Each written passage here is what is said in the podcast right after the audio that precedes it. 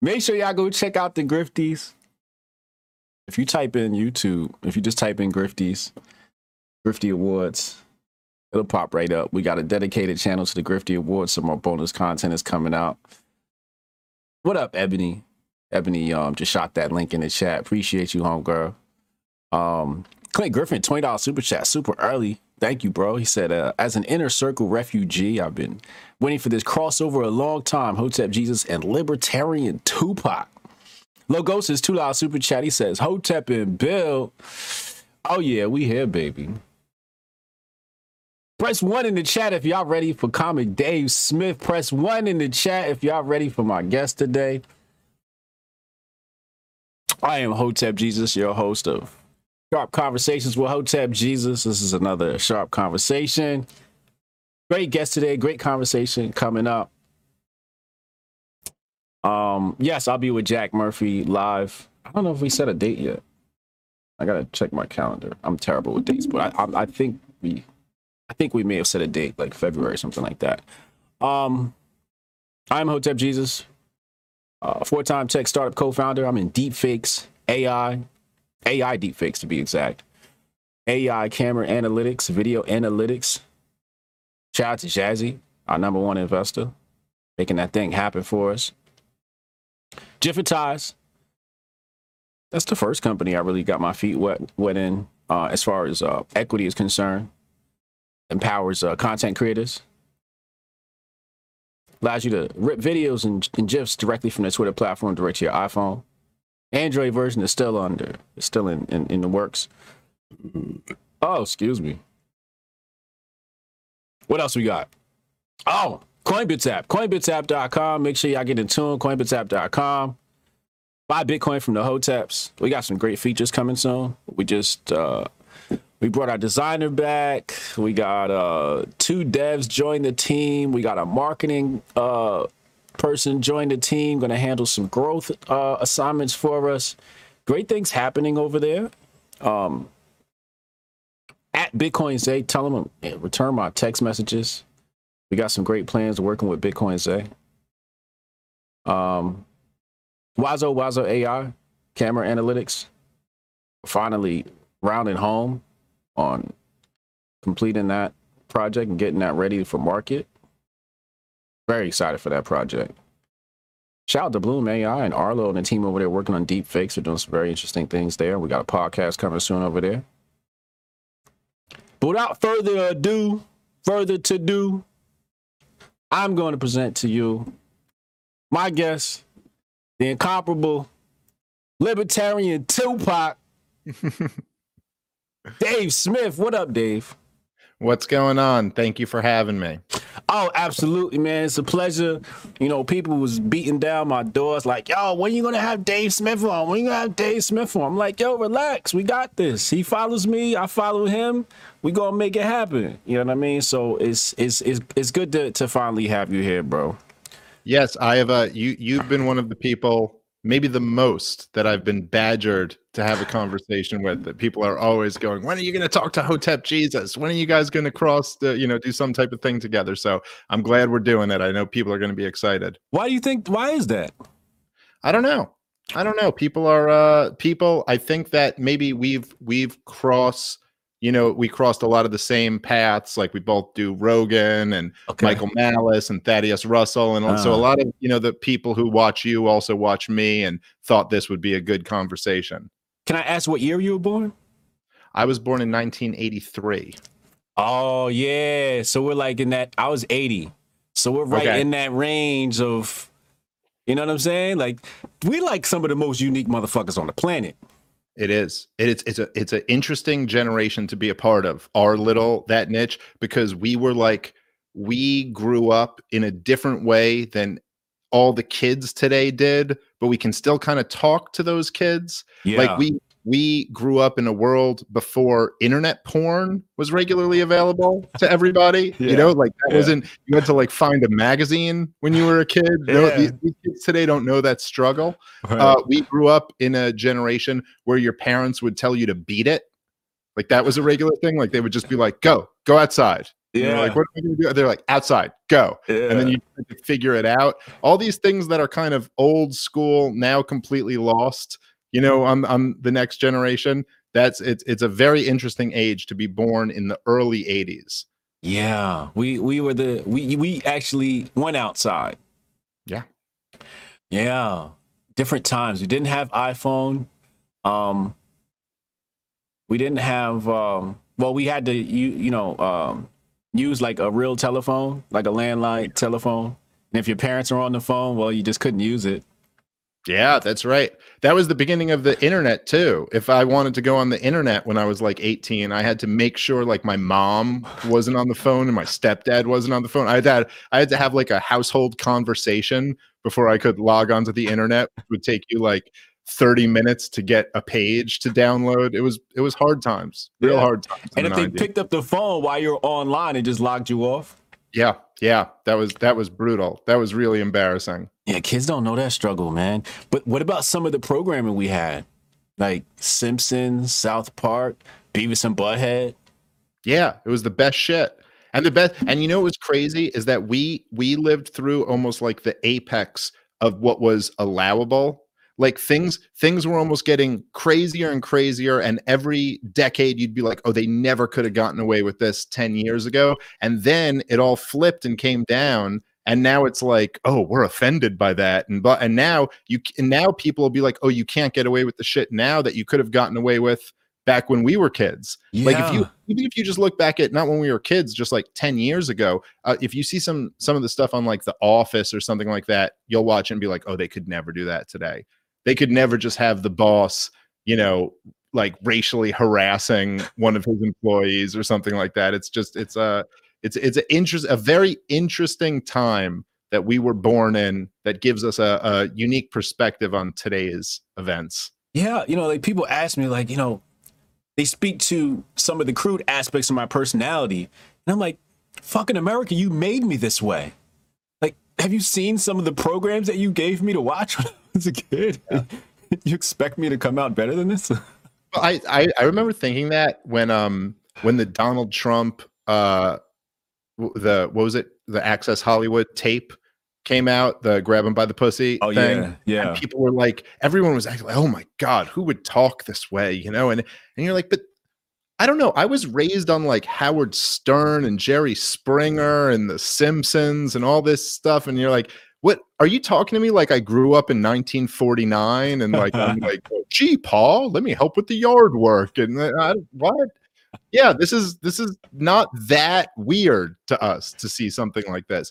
But I also think that the thing we touched on before about having to go out and play with other kids.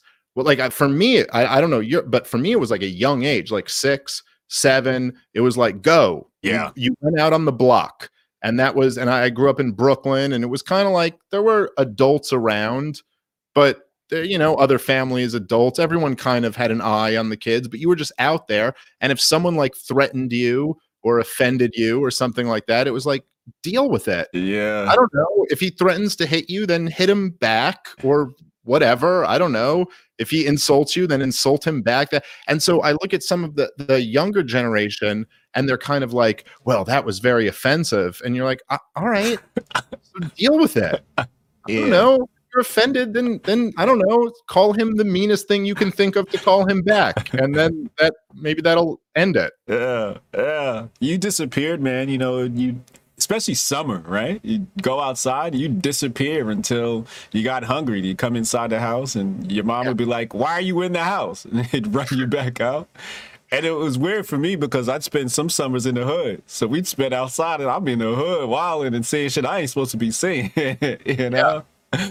Yeah, but that was like half of your upbringing education was learning shit from like, if you were like 7, you were learning shit from like 13-year-olds on your block who at the time seemed like geniuses. Yeah. Like you were like, oh my God, this 13-year-old knows everything. And in hindsight, you're like, okay, he didn't actually know that much. He was 13. But at the time, you were like, this guy's a man. Like, Jesus, I'm learning a lot from this guy. Yeah.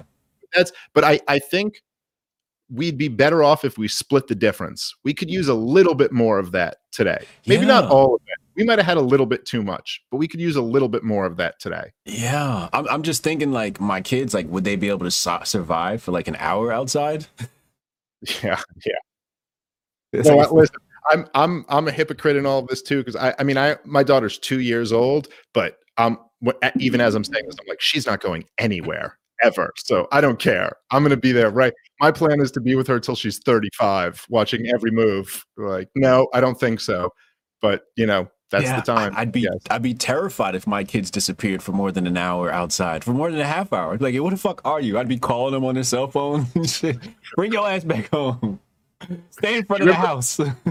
I remember being, I was 18, a senior in high school, and my mother had like a cell phone for, you know, something related to her job.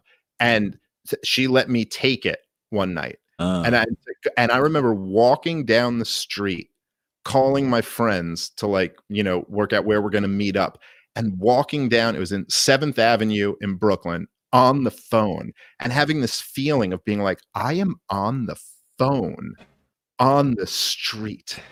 This is incredible. Yeah. Like, there's something, I almost, I feel bad for the younger generation that you don't exactly recognize how cool that is. Yeah. How cool that, like, and it's just taken for granted. It's too bad for you guys. Yeah. Even though I'm sure there's a bunch of 20-year-olds listening to us right now who are like, you guys sound like grandpas, but I'm telling you, that was a cool moment to be alive in. Yeah, how are you fucking serious? The beeper was a big deal. The two-way pager was a big deal. Dude, I had a fucking beeper that, okay, I dropped and cracked the screen, and so you couldn't see like the last three numbers on. Yeah. But you know, back then you had like everyone's number memorized, so you pretty much knew who was beeping you. You're like, oh, I know who that is. Like, yeah. I know, you know, you could see the first five numbers. You're like, that's enough. I'll call you back.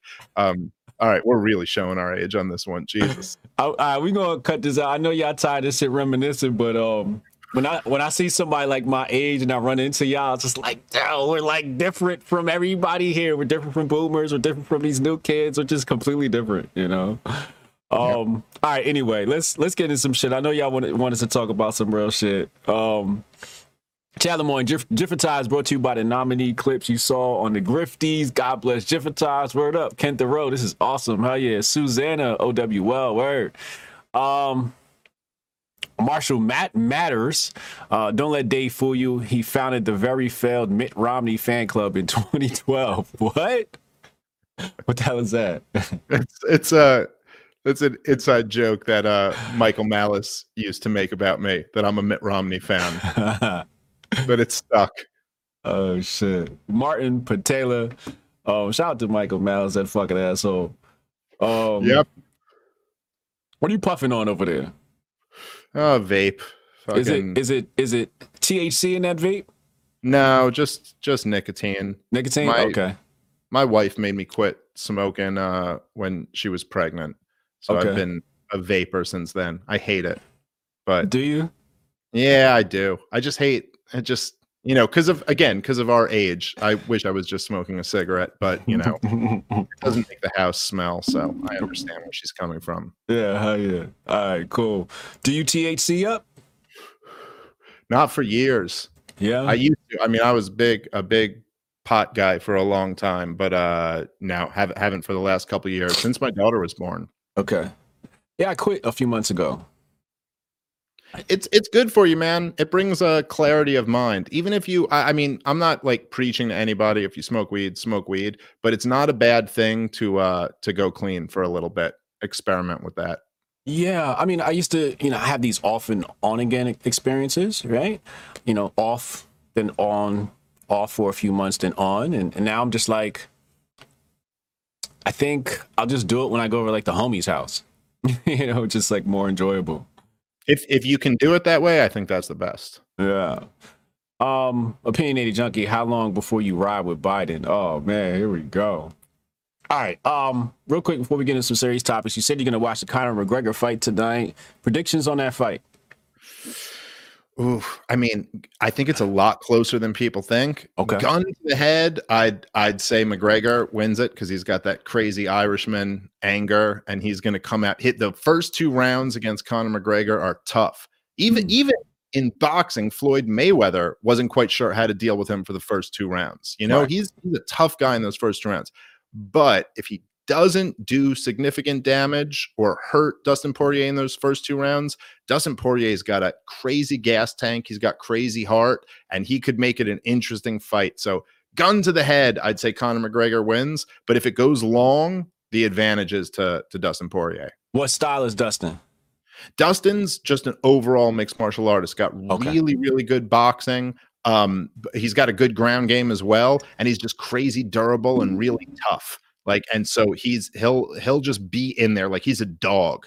He'll fight till the very end. So he's no joke. This is not an easy fight. And if Conor McGregor comes out and just destroys him, then he's got to bring Khabib out of retirement and run that rematch. Yeah, Khabib is a whole nother level of fighter.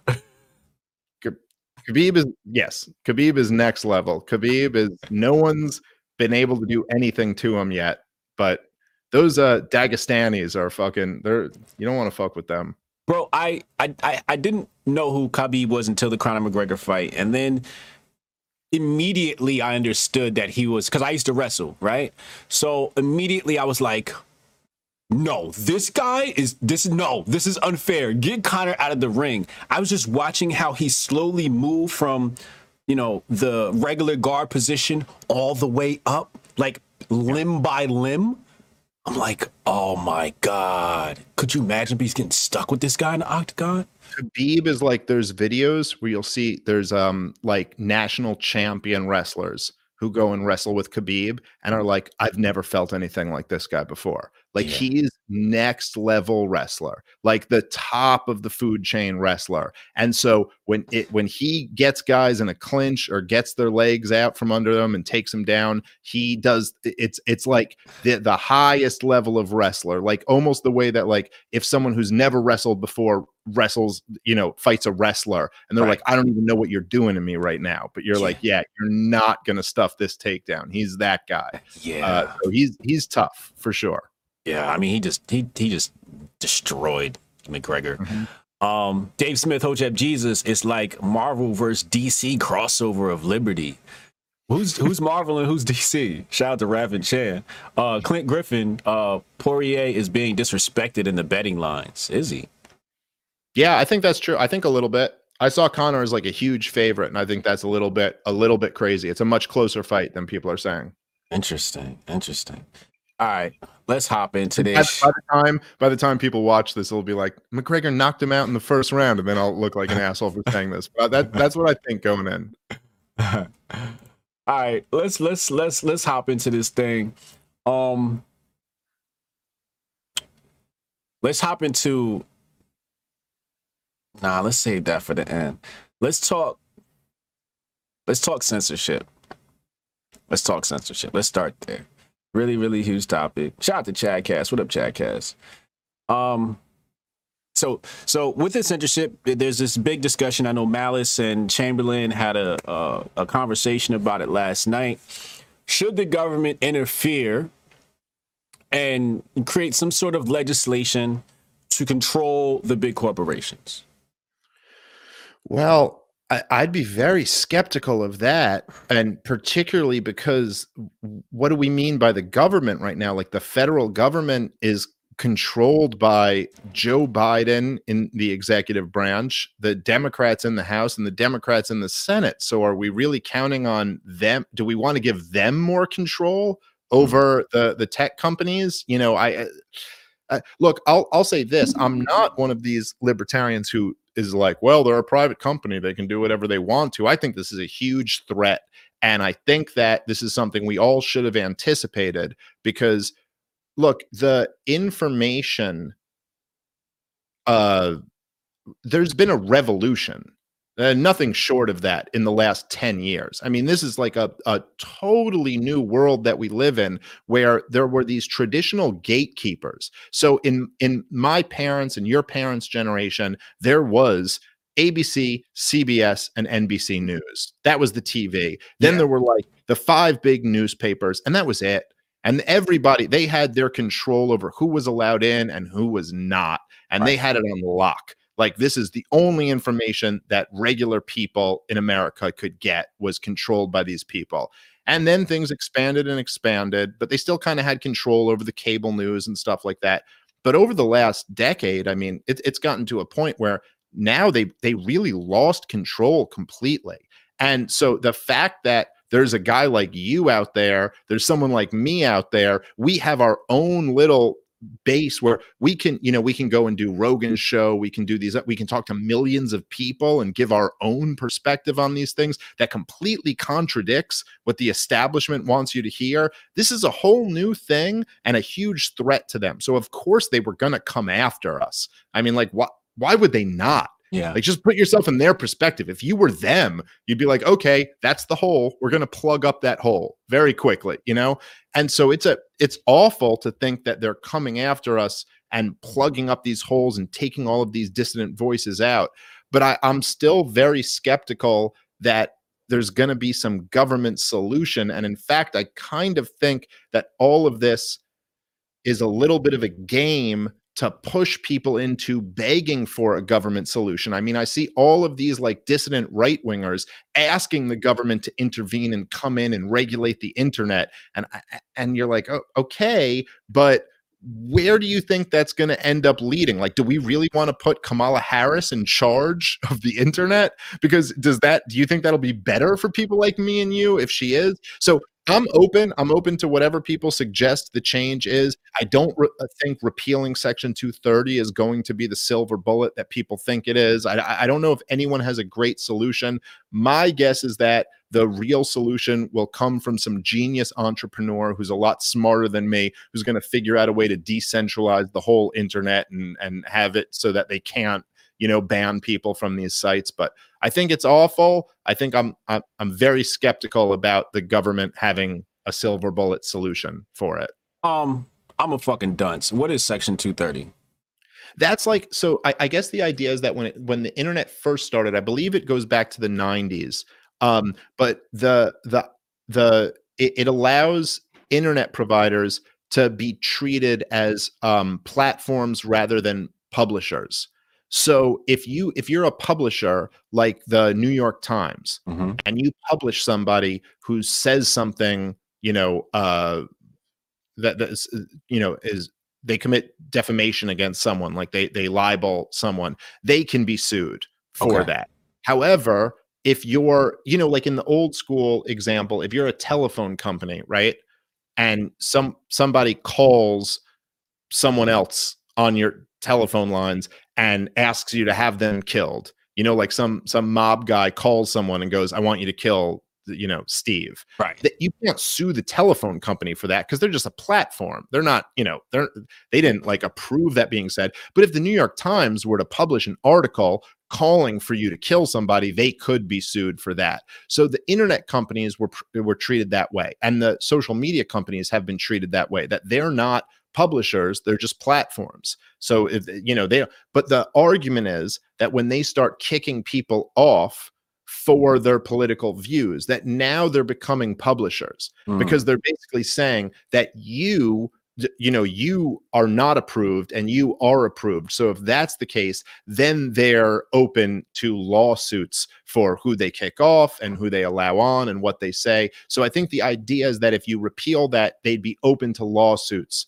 for why you kicked somebody off, or why you, because essentially it would be like, if you're kicking someone off for hate speech, then you are slandering them, saying that they are guilty of hate speech. So now you'd have to defend this in a court. But what are the odds that the person who's got, you know, a few thousand followers is going to be able to sue Twitter and actually win in a court of law? Like, am I going to put my army of lawyers against Jack Dorsey and see who comes out on top in this? I just, it seems to me that I think people are searching for a silver bullet, and this isn't going to be that. So I think, you know, the problem, right? Which the problem with all that, with everything that we face in America today, is that we're way too politics centric. where everything is obsessing over the latest political race or the latest, you know, political thought and all of this stuff. And the only answer to me is to roll back the power of the state, the power that politics plays in all of our lives. And you know, I think that's the bigger solution in all of this. But it's not as if there's an easy, you know, direction from point A to point B in that case. Interesting. So my question then becomes, am I liable for what I say under Section 230 as someone who's podcasting? No, you're not protected at all. You're a person. So if you slander somebody, you're going to have to answer for that if that person chooses to sue you. But it is, I will say that I think we're not bad in this country at in terms of the laws of what you could actually be sued for. One of the things that we're decent about is that it's very hard to win a suit based on slander or libel. Right. A defamation suit is not easy to win. There's a lot of steps that they'd have to prove. You know, for me personally, I'd rather just, you know, go in the complete free speech direction. And I'd like to see that out of the social media companies too. I'd just like for people to be able to say whatever they want to say and let the chips fall where they may. That would be the best case scenario to me. Yeah. So you're saying Section 230 is not a solution to this problem. Because if we say that they are platforms and could be sued, it's basically our attorneys versus their big time attorneys. That's what it'll come down to. Yeah, know, the problem is that you're still going to the government to beg them to right the wrong of what happened to you. Yeah. And this is the problem. It's the problem that leftists have with the government in general, is that they're always they're looking to the government to be the ones who are going to do the right thing. But like, how much empirical evidence do you need to finally come to the conclusion that they're probably not looking out for me? Probably they're not going to be the ones who are going to, like, you know, impose this impartial justice and make sure that the right thing happens by me. And I truthfully, you know, right now, what is the government doing? The government has basically declared that anybody who's a threat to the democratic establishment is a domestic terrorist. That's the move they're going in. So God help us if they take control of the internet, then this whole experiment is done. Yeah, like they were saying, and I saw everyday average citizens, black citizens, were like, these people are terrorists. And I'm like, whoa, wait, we're throwing that word around? Right. What was your take on, did you think Trump was inciting violence on the 6th? No, I think it's really dangerous that you would, you know, to start using the term inciting violence to refer to what Donald Trump was saying. I mean, look, I'll say this. I'm no fan of Donald Trump. I think that he represented an interesting moment in America. Like it's almost like a Greek tragedy in a way. Like America hated so much the Clintons and the Bushes, and the only weapon they had that could beat them was this asshole. And so that's what they went with. And you know, he was the guy who was famous enough and rich enough and brash enough and that he could just get it done. And so he was the best middle finger America had available. But I think Trump is like a total narcissist. I also think he's a complete ignoramus, and he just didn't do any of the good things that he had the opportunity to do, and also continued so many of the worst policies. And what interesting things did you want him to do or think he could have done? Well, I mean, you know, there's a whole bunch, but at least at the you know, he could have pardoned Snowden, he could have pardoned Assange, he could have like actually done something that would have been like, oh shit, he did that and no one else did. I mean, not to take away, there were a few good things that he did. Like I thought it was really cool that he let what's her name, Kanye West's wife or ex-wife, Kim K.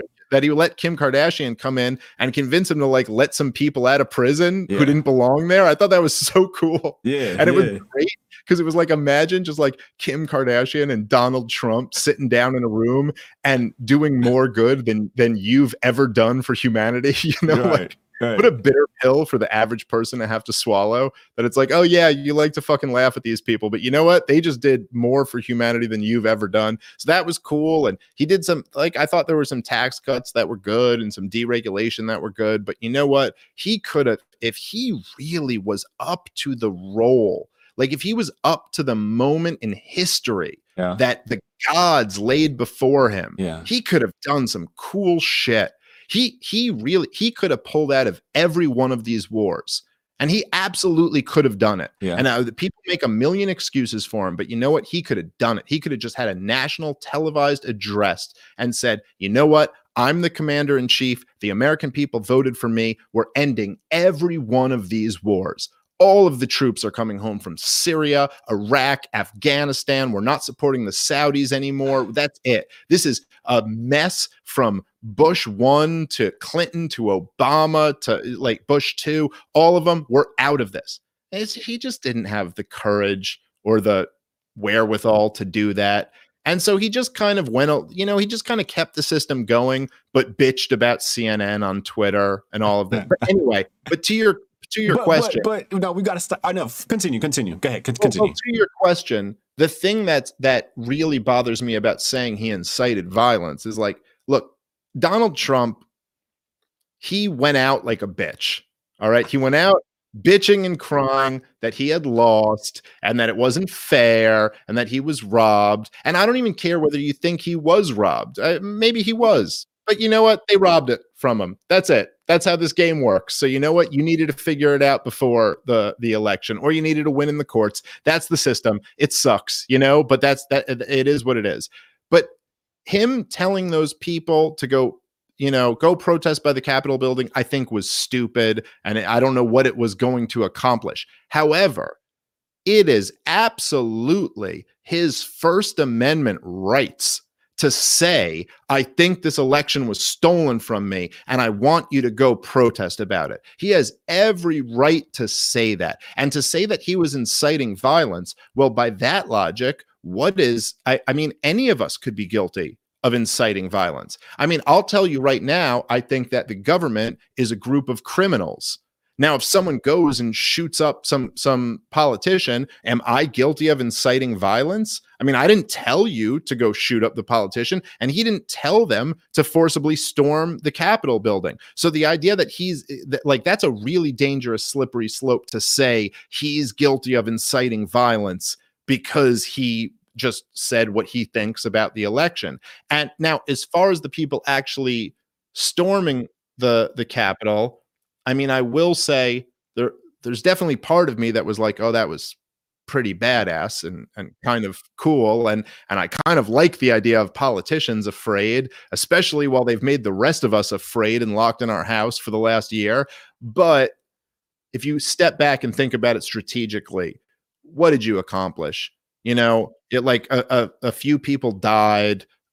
You know, all you did was hurt your cause. If you think you're going to take on the federal government by direct confrontation, that is not the way to go. Mm-hmm. They will wreck you 10 out of 10 times. Mm-hmm. I mean, my God, these people were never a real threat to them. If you were ever a real threat to the federal government, they will Waco you in a second. I mean, they will burn your children alive in front of you. You're dealing with blood-soaked monsters who are savages, you know? So don't think you're going to like take them on in a direct confrontation and ever win. It's not going to happen. But what did we actually get out of this? Well, all we got out of this was a gift to the Democrats. Yeah. And now they can say, hey, look, this is what Trump was. And this is why we have domestic terrorists. And this is, you know, now we have to crack down on white supremacists or whatever, which means everybody who's not a Democrat, basically. So I think the whole thing was a disaster and accomplished nothing. And just people died. And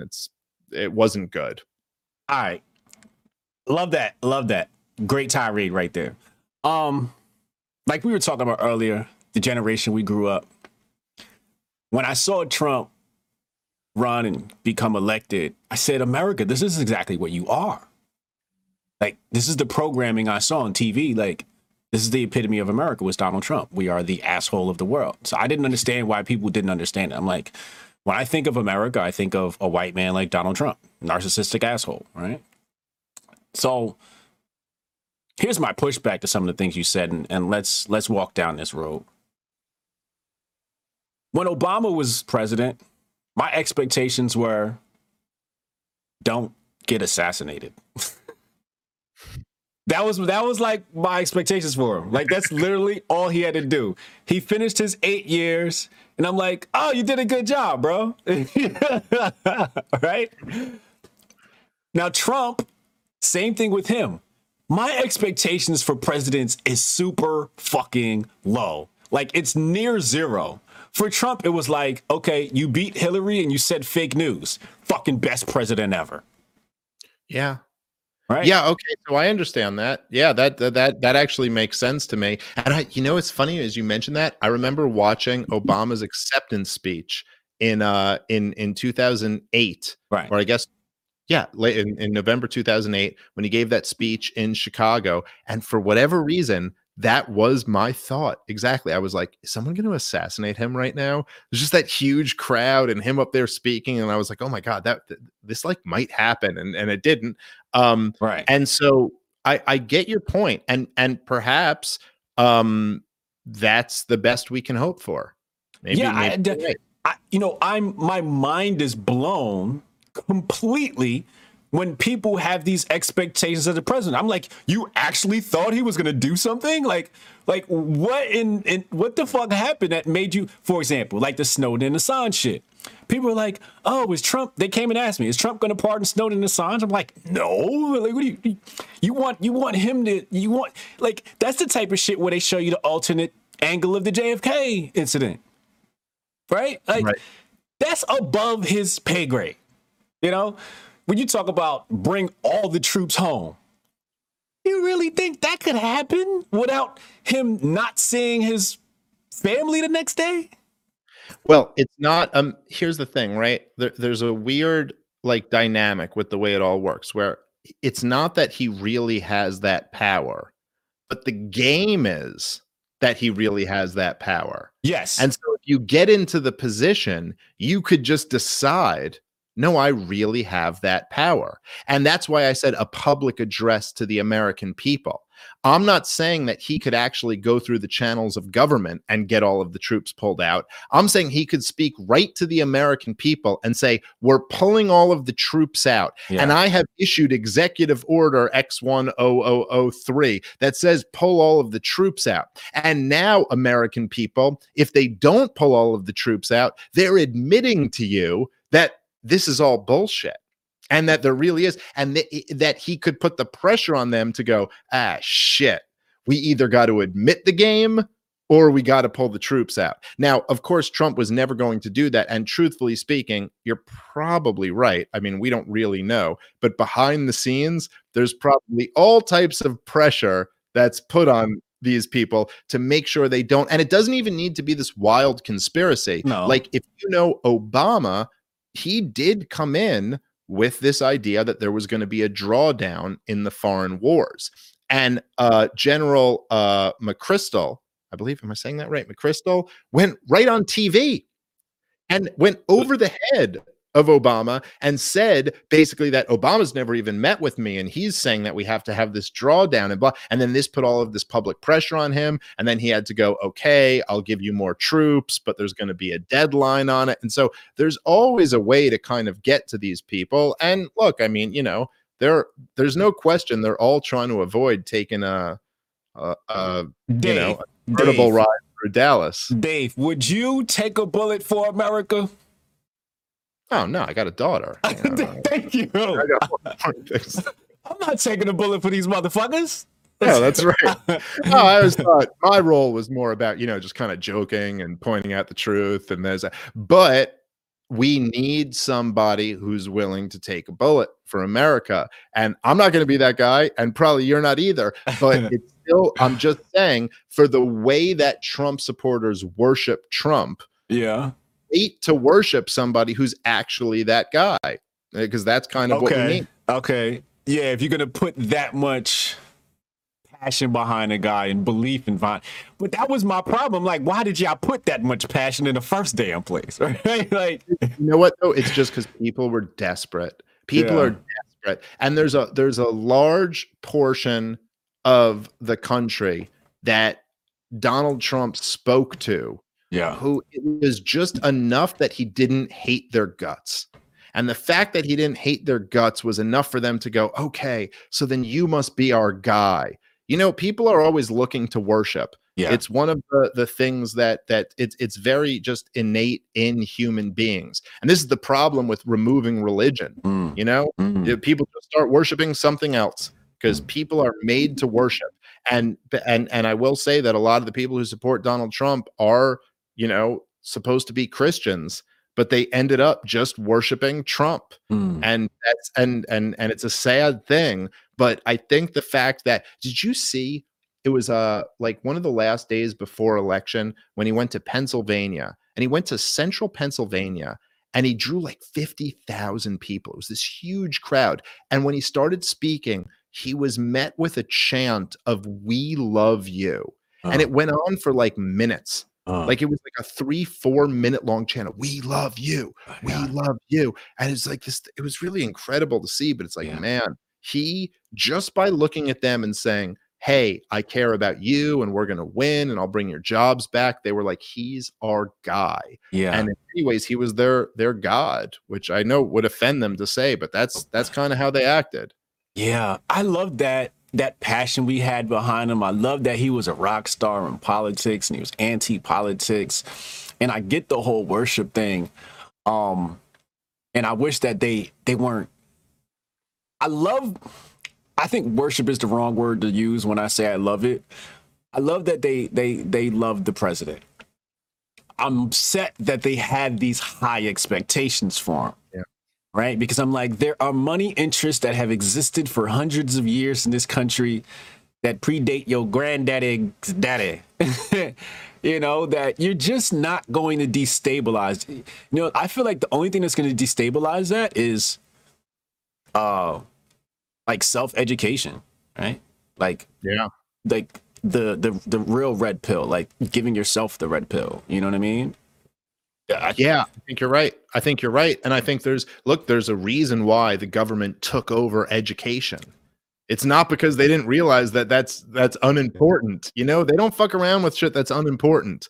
Like they made sure that they had a damn near monopoly on educating your children. Yeah. Because they do not want you educating your children, or they don't want your children figuring things out for themselves. Even though if you look back through history, some of the most brilliant men of all time were not educated by government. That doesn't matter. The point is that you need to go to government schools. You need to pledge allegiance to the state, literally, every morning. And that's because that's right. They don't want people to figure things out for themselves. And you're absolutely right that the answers are almost certainly never going to come from a top down, you know, that like we finally picked this really perfect guy who's going to get in there and solve all of our problems for us. But, you know, with Trump, he was enough of an outsider. Not that he was a complete outsider. He was a fucking billionaire who hung out with the Clintons and shit like that. But he was enough of an outsider,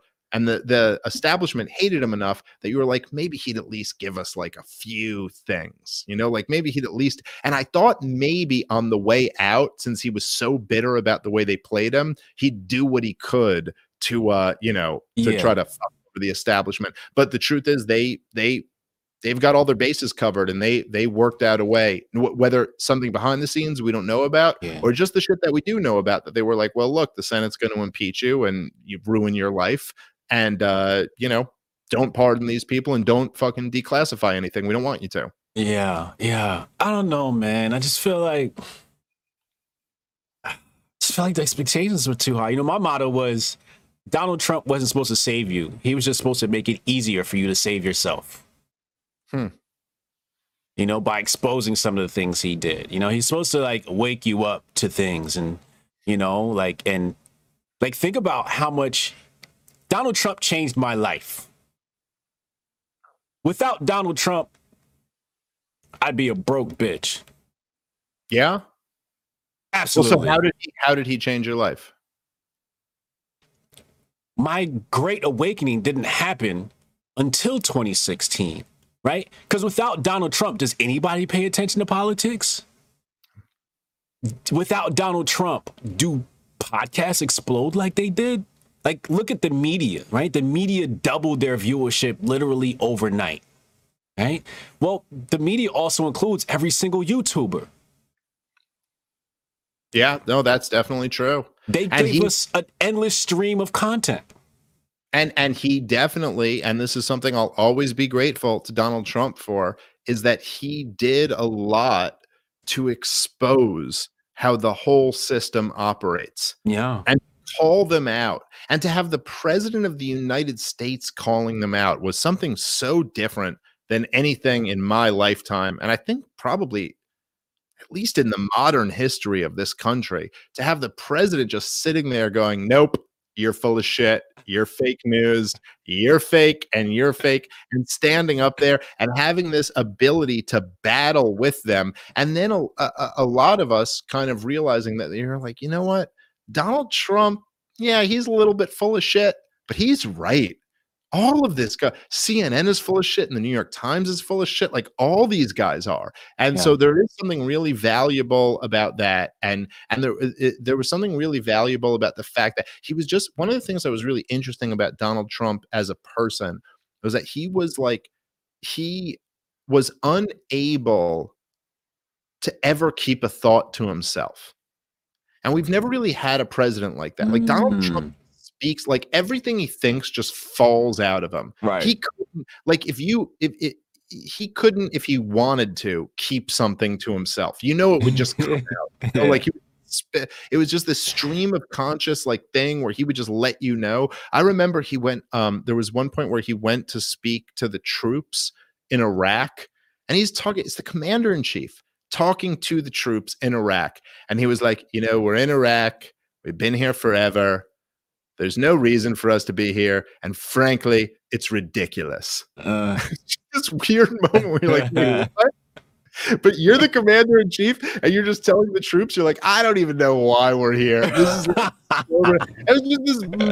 what the fuck is going on right now? We're like, every other politician you could think of would go in there and be like, I'm glad that you're following the mission and you have to follow the mission through and this. And Trump's just like riffing with them. Like it's almost the guy you're having a beer with afterward where he's like, I don't know what we're doing here. This whole thing seems stupid. And there was real value in having that, calling the media out on their bullshit.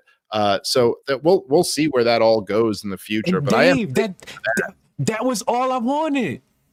Yeah. That's all I wanted from my president was finally somebody to just say fake news and why the fuck are we here? Like anything beyond that would have been like, oh, wow, you did that? It would have been extra credit homework, you know? There might be a different type of value from having Biden as the president because Biden, I mean, I know he's only been in there for like 3 days, but he looks, I've never seen anyone weaker. Oh, my God. In every way as the figurehead, you know, like. Obama was, you know, I mean, the office really aged Obama. Yeah. Like Obama in 2008 was a different human being. Well, I was taught that in high school by a very good social studies teacher in high school. It's about 90s. He said, take every president and look at their before and after pictures. He said, I don't know what goes on in that White House, but after your term, you go completely gray. Yeah. And maybe it's because Obama came in so young looking that it's more... Like, noticeable, yeah, more noticeable with him. It's a more dramatic change. But Obama came in as this like young, fresh, charismatic guy, and he left with just this like Morgan Freeman in a sad movie, like at the end of it, where he's like, I, you know, just got out of prison, and so. But he was a great figurehead for them. You know, because he was a guy who was just so charismatic and compelling. And, you know, it's like Biden has none of that. So Biden on day 3 is like, I saw this thing the other day where he's just signing executive order and then stood up. And the way he stood up, like his knees just looked weak. It looked like like someone needed to help him up. And you're like, wow, this is going to be interesting to see how this goes.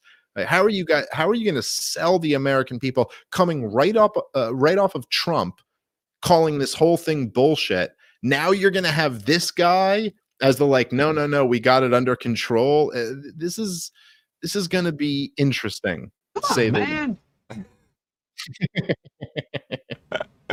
Yo, he was snapping at the media day one. I forget what he said, but he was like, he basically was like, man, shut up. Come on, man. Yeah, he's like, dude, I just signed an executive order. That's my cardio for the day. Don't start asking me questions about what I'm going to do next. He's like, dude, it took everything in me to sit down at this table and sign a piece of paper. Now you're throwing shit at me. Like, come on, stop. I almost feel bad for him. Like, his come on, man, is almost him being like, come on. What do you want from me? You know what I'm capable of. Yeah, I was saying I felt bad for him from the whole beginning of him running. I'm like, y'all really gonna make this old man run just because y'all hate Trump that much? I'm like, y'all know he's not up to this task, right? Clearly. And he didn't have like one friend or family member around him who would just be like, no, we're not letting you do this. This is going to be bad for you. This will take years off your life. Right. Why do you want to do this? Just go retire. Do you think he's going to make it? No. What's your over under number? I mean, I don't think it'll be as drastically under as people think, but I don't think he serves out his full term. 1 year, 2 years, 3 years, 6 months. I'll go two would be like where the betting line should start. Okay. But I don't think he makes four. I don't see how he possibly does. Let me read some super chats. I'm going to talk about religion. We're going to talk about Kamala a little bit. Talk about some gender shit. Where's my place here? Okay, here we go. The Sam Niffin Show said, Joe Biden Oval's office is like when Creed was a manager for 5 minutes in office. I don't mind. I'm 21 and confused as to why I relate to all your nostalgia. Then I remembered I grew up poor. AM. I shouldn't have laughed at that. Just amend 230 to require 1A recognition. Tune in and drop out. Thank you. Said competition help. Antitrust laws could be used to bust up some of these tech companies. For starters, bust up Google and YouTube. I'm not a fan of that. I explained that while I'm Rogan. Chris Blegg, Transport LLC. They were storming that building before he finished his speech. Yeah, that's true.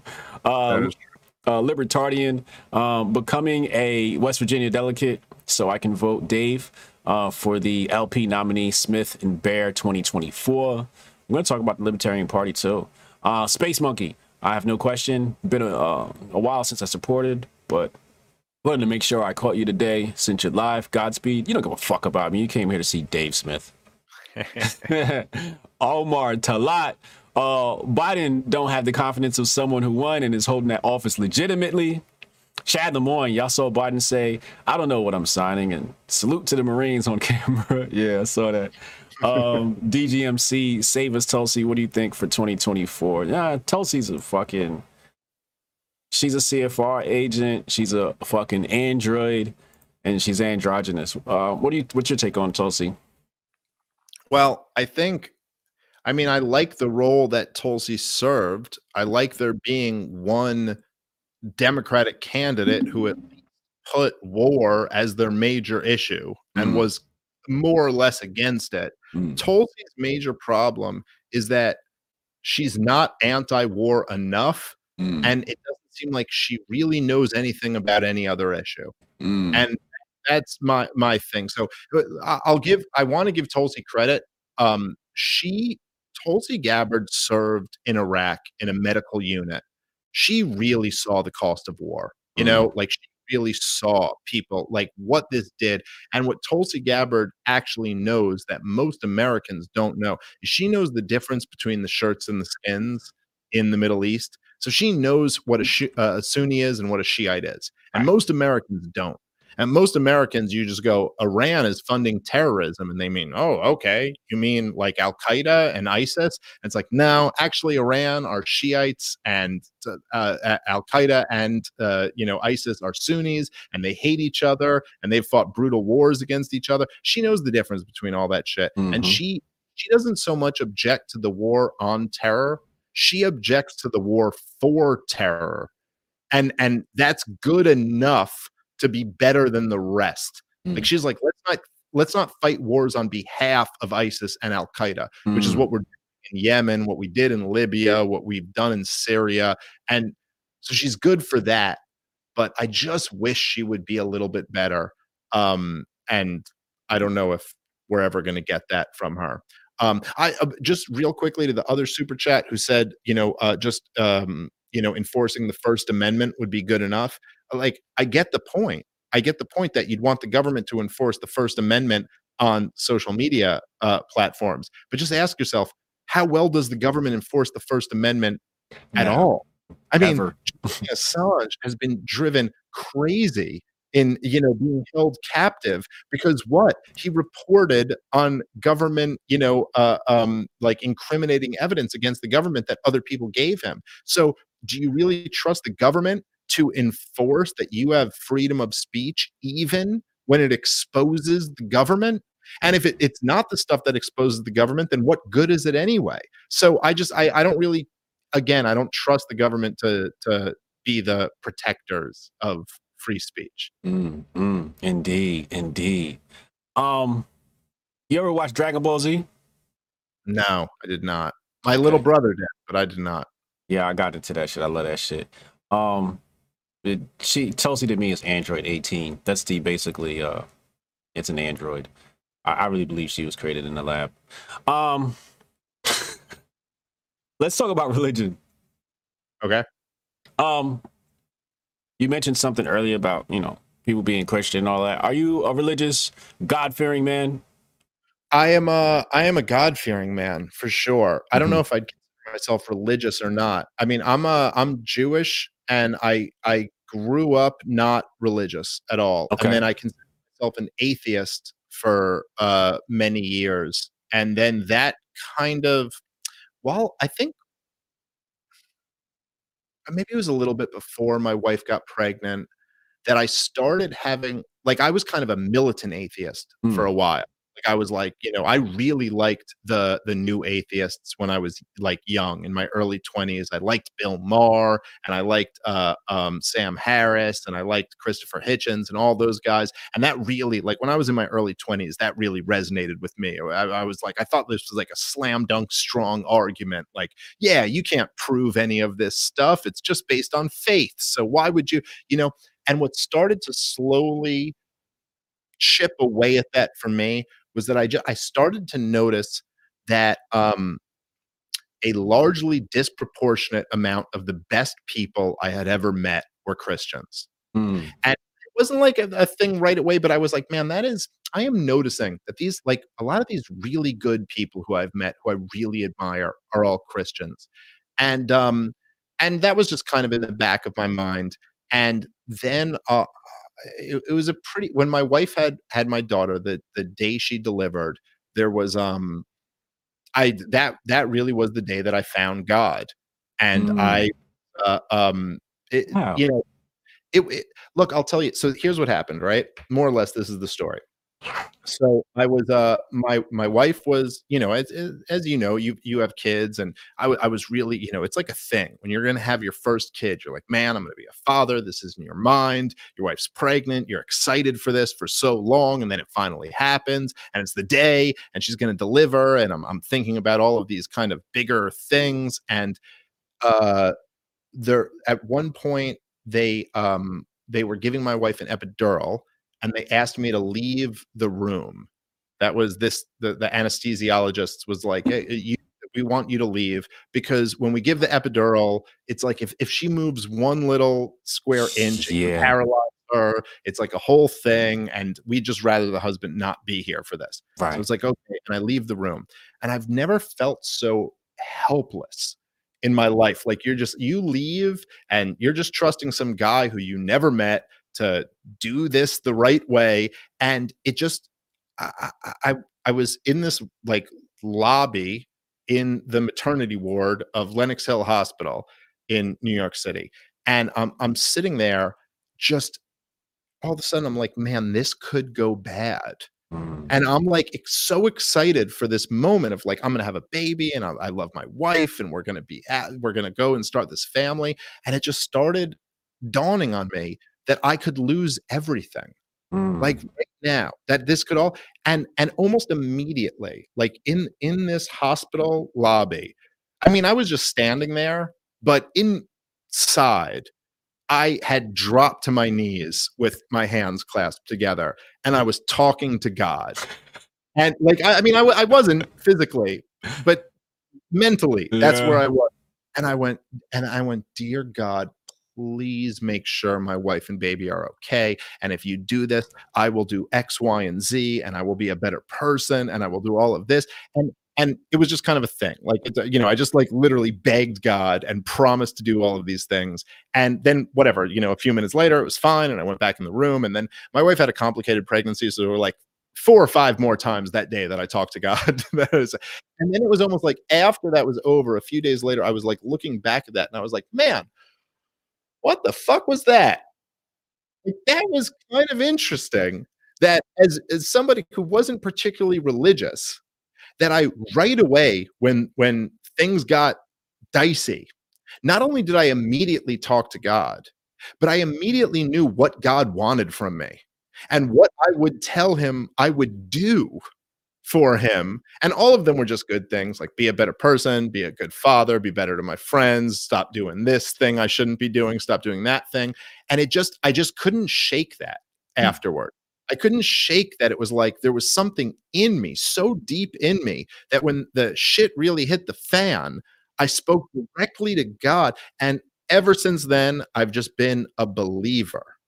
And I don't know exactly what that means. I don't belong to a church or a synagogue or any, but I really believe that there, like, that I need to do certain things, that I need to be good to my wife and my daughter, and that there is a creator, there's someone up there who is, you know, like in charge of this whole thing, and that we can, you know, kind of serve.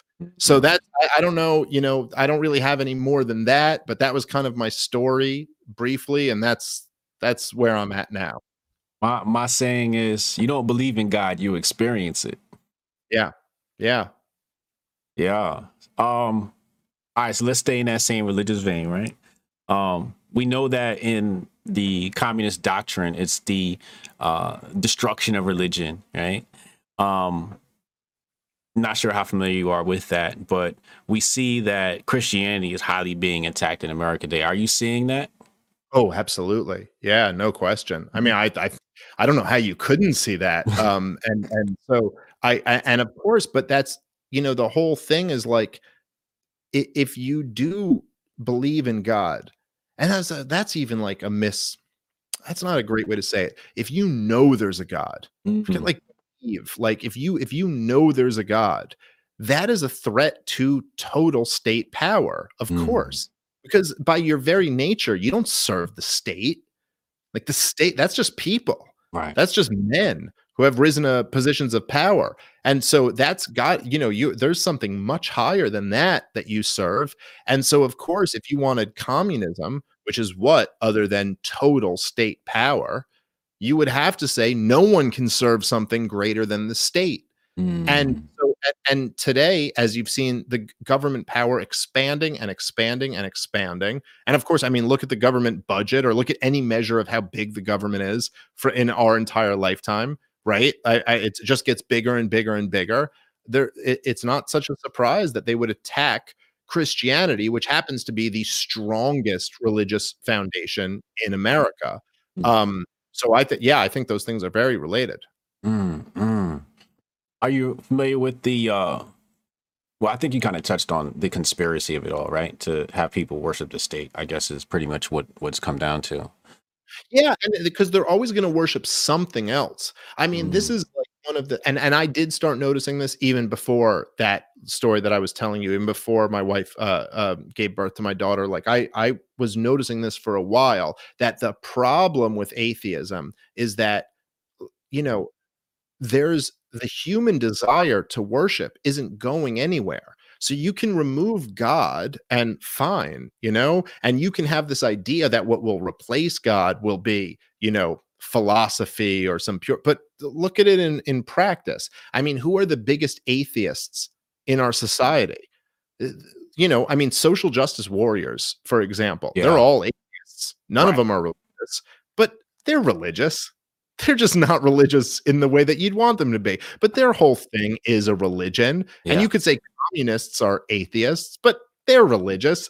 Their whole religion is their ideology. I mean, it's they all worship something. It's just what fills that void. So there's no, after a while you realize, even if you're not, okay, so even if you don't believe in God, just from a purely pragmatic standpoint, you can recognize that what you're either going to worship God or you're going to worship something else. You know, like, what would you rather people be worshiping? Because the truth is that if you look at like social justice, you know, that's a religion of itself with all of the components of religion. I mean, it's not like if you say the wrong thing, it's not like they're going to explain to you logically why that was the wrong thing. They're just going to say blasphemy. Mm-hmm. And you're exiled, and it has all of the, you know, the typical components of a religion. It's just even worse than any problem you might have with religion. So, and that's the same thing with communism. It's the same thing with Nazism. They were all religious. They just worshipped the head of state as if they were the god. They had to have a picture of Stalin in everyone's home. You know, like that's not Che Guevara. Yeah. I mean, if that's not religion, then I don't know what is. Yeah. Are you familiar with the history of the communists and all of that, the Russian Revolution and all of that? Sure. Yeah, sure. How important do you think that is for people to be familiar with as a United States citizen? Well, not just as a United States citizen, but as like any person. I mean, look, the communists, if you incorporate Lenin, Stalin, Mao, Pol Pot, Castro, all of them, they've killed more human beings and starved more human beings than anyone else in the history of the world. So I think it's a good idea to look at the most evil system that's ever existed.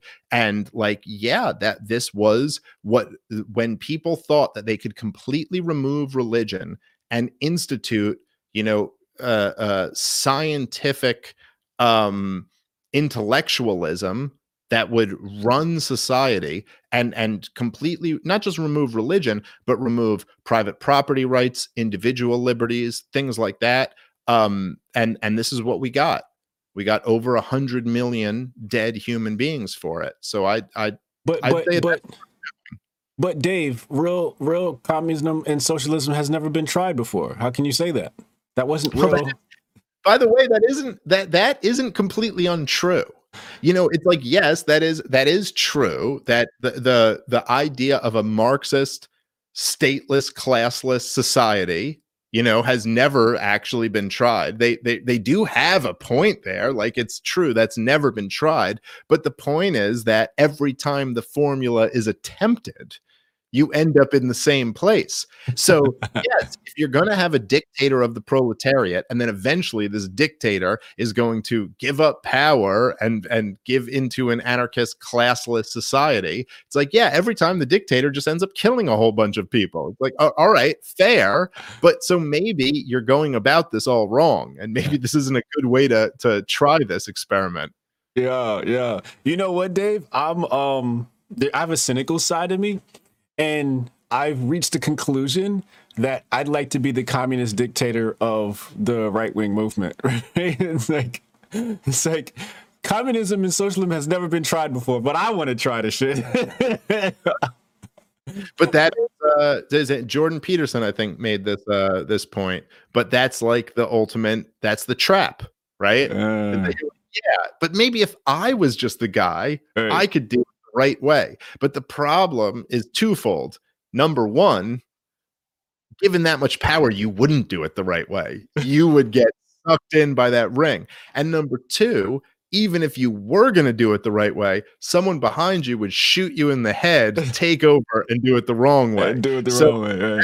Yeah, you know, that power is just never going to actually achieve what you wanted to. Yeah, I have a feeling that I could mitigate the risk of having the wrong type of leader in it, and it wouldn't be communism. I just like using communism because it triggers people.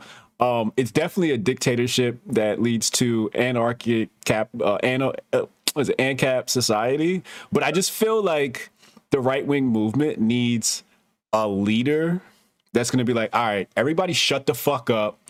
Here's the plan, right? And we're going to talk about like the Libertarian parties. This is a great segue into that, right? Because, all right, so we're going to do, I had the conversation planned in another order, but let's just go in the order we have the conversation going now, right? So the Libertarian Party, could this be the new bastion of hope for the right-wing people to like drift to, or what is going on here? I think so. And I think that, well, the first thing to understand is that libertarianism is the only hope.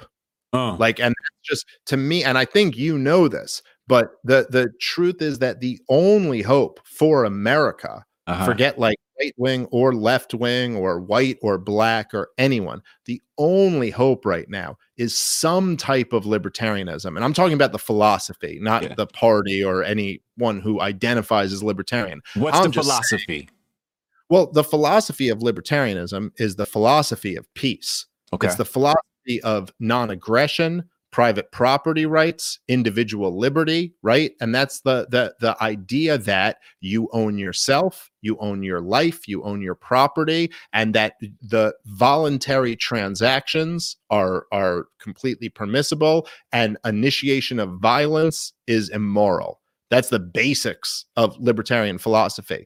But what's going on in America right now is basically that the government has gotten bigger and bigger and bigger, and this has led to the culture war. Like, everyone knows we're in a culture war right now. Everyone knows that this system is unsustainable. Everyone knows that we're like in a death spiral, basically. But I think most people don't really recognize why that is.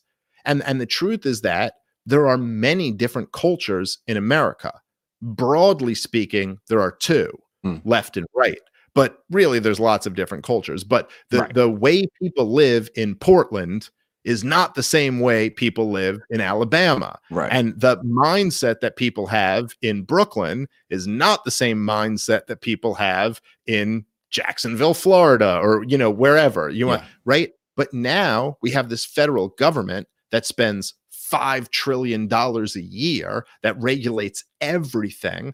And we all have to fight over who wins, because either Trump's going to win or Biden's going to win. And the other half of the culture is now under that guy's thumb. So that's why we care, because one person's going to win, and then we're all slaves to that person. Yeah. And so the answer to end this death spiral is either like a civil war and whoever wins, or we could say, let's roll back this power. Let's decentralize a little bit. Let's say, hey, you can live however you want to in Alabama, and you can live however you want to in Portland. And you can, so it's either civil war or libertarianism.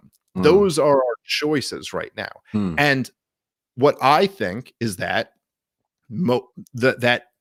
most sane people will realize you don't want a civil war, because a civil war involves you holding your buddy's head in your lap while he bleeds to death and screams for his mom. And like, that's not good. Yeah. So why do that if there's another option? Now, there happens to be a third party called the Libertarian Party that a lot of us have been trying to like enter and take over. Like, I'm in the process of taking over the Libertarian Party, along with the Mises Caucus and a lot of other good people who are involved in the party.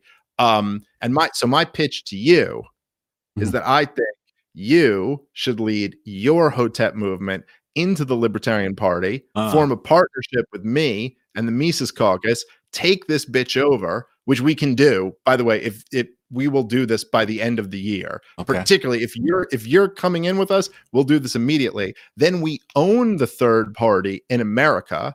And yeah, then we can really say, hey, here is the way to go. Here is the way to diffuse this whole culture war, diffuse this whole situation, have peace and prosperity, and everybody can get more of what they want than we will in the current system. We gonna extrapolate all of that. We're going to extrapolate all that. Let me handle the super chats. Kent the Road, Trump might be the first president to create non-government jobs. Adrian Shidlovsky, $15 minimum wage will destroy small business just when they need it most. Just don't get it. Yeah. Edmund Dodo said, the most important thing Trump did was he exposed the role of the president in the media really is, and that it is to be a salesman for the establishment. Word. Christopher Baker, Dave Smith should interview Rolo Tomasi. Yeah, hell yeah. I'm going to be a Rolo this week in Miami. That's going to be great. DG McBride said, we're living Russian history. QAnon was a rehash of the 1920s Soviet psyop. Worked then and worked now. David Wojcicki, when a man stops believing in God, said G.K. Chesterton, he doesn't then believe in nothing. He believes in anything. Ooh, powerful. All right, let's talk about Hotep's and Dave Smith taking over the Libertarian Party. All right, I'm going to start with my pushback. Okay. First of all, that's some cracker shit. And I don't like being involved with no cracker shit. It's like, nah. You know what it is for me, man? It's like I don't understand it, right? As somebody who has started to shift over to this anarchist mindset, I'm like, are we really trying to involve ourselves in politics? Isn't that like validating the state? Well, look, I'll say this, right? Okay. The point of the whole project isn't to assume political power and then start implementing policy X, Y, or Z. Okay. The point of it is to have the third biggest party in America, to use that to spread this message to as many Americans as possible. So it's not a matter of even using the political power.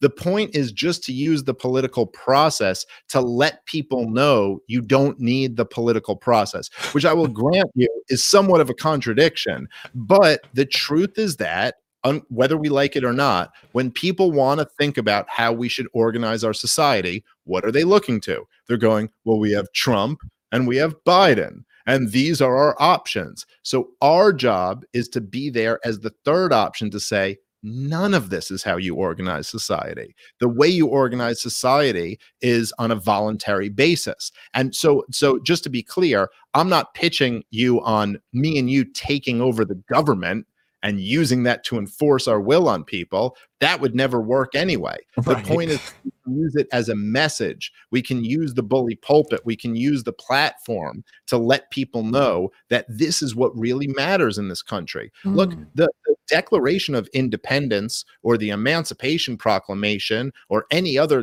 great document ever written, it never really was about the power that it actually, it was just words on a paper. Yeah. But just like any great book is just words on a paper. Right. It's just to be there to let people know here's a whole new way of thinking about everything. That's what we're in this for, to red pill people, not to fucking rule. Now I'm a marketer by trade and a social engineer by hobby. I think this is something we could pull off, right? I think my motivation aligns with your motivation now that I know what your motivation is. I think my other motivation is I just like fucking some shit up, It's like, crackers is doing some shit, let's go fuck it up. That's like... Let me just say this, dude. I'm telling you, this is not I think we could pull this off. I'm pulling this off right now. If you guys are down to... Why do you think we can do this?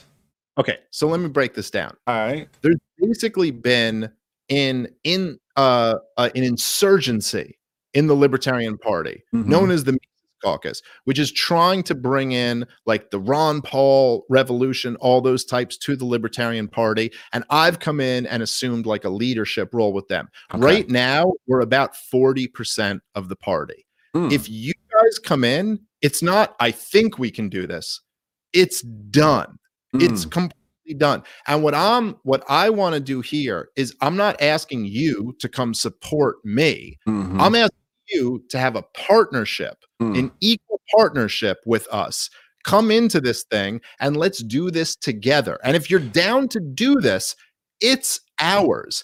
And we now have the third biggest political party. Well, forget all the woke shit that some dumb left libertarian has said. Forget all of the like corporate shit that some Libertarian Party leader has said. We will own this party and we can move it in a completely different direction. And look, I know, because I've watched a decent amount of your stuff. I know that what you care about the most is helping Black people in America, that you want to help your community. And you know, because again, I've watched enough of your shit that I know that you know what I know, which is that what Black people in America need is their freedom. It's the same thing they've always needed. It's really no different. It's just a different grade of the same color. It's that Black people don't need handouts from white people. They don't need fucking token gestures. Like, we'll get rid of this syrup bottle for you. What Black people need is their goddamn freedom. And the thing about Black people is they still don't have it. They still don't have freedom in this fucking country. They've gotten a little bit more maybe than they used to have, but they still really don't have their freedom. If they're fucking getting, if the fucking second that they start a successful business, they're getting taxed at 50%, or the second that they fucking, you know, want to fucking whatever, start some business that isn't legal, they get fucking, you know, thrown in jail for 20 fucking years by some fucking asshole cop, you know. The truth is that I think that we can really work together. And if we do, and we're in a position to really not only fuck some shit up for these corporate white people who will be furious and you will love it, but actually spread a message that is unifying, but not in a dumb Joe Biden, I want to unify the country type way. Unifying in the sense that it's like, hey, we can work together voluntarily or live separately voluntarily and not be at war with each other, but all be like, listen, we can all prosper individually or together when we choose to. I think there's I think this is a powerful moment in time, and we have an opportunity, if you want to take over the third biggest political party in America while the two major parties are collapsing. Okay. People, you're witnessing the negotiation happen right now. We're going to walk through this right now live. You mentioned earlier, you said, you didn't use the word equity. That's just how my brain translated it. You was like, I'd be like, I think you said equal partner in this or something like that. What does that look like? What do you mean by that? I don't understand. Well, so what I'm saying is that if we all go into the Libertarian Party together, I mean, I'm already in it, but if you come in as well, then we will like register.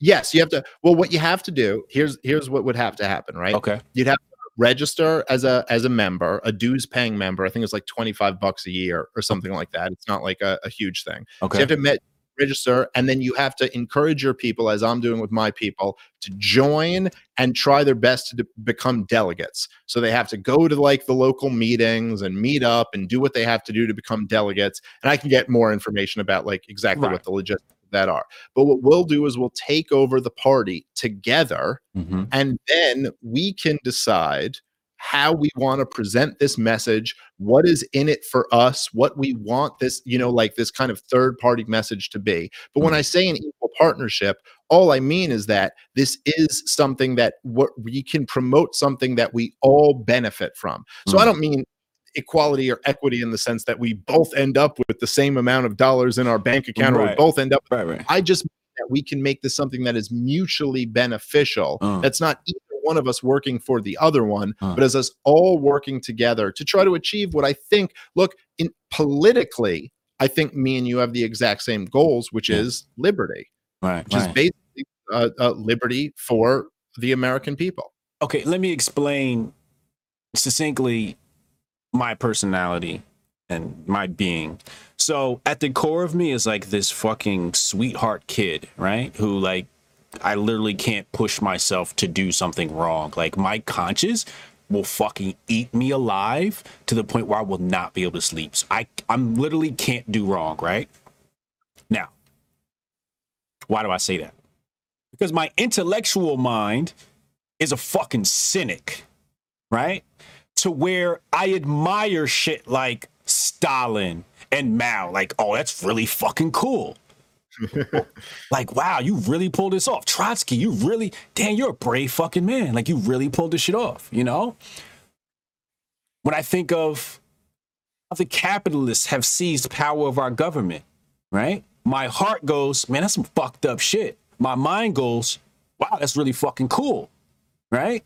So when we talk about this negotiation, my heart's going, yeah. My mind goes, how much are we fucking getting paid? And how can I get paid off this shit? Well, here's, okay, so because I'm a shrewd fucking capitalist. Sure, right? Absolutely. So, well, I mean, listen. Like when you think, like, for example, real fast before you finish, when you tell me get people to sign up, I'm like, what's my commission rate? But you got to think about the bigger picture from all of this. So it's not just about getting people to sign up and join and what your commission is. I mean, I think they have like some fucking deal where if you start a link, you get like a few, you know, points off whatever you bring in. But I don't even know about that. But I'm talking about in the bigger picture, what you influence is going to be when you're one, you know, like you're coming in and taking over a political party and how much, listen, this is just going to elevate me and your voices and platforms and all of this shit.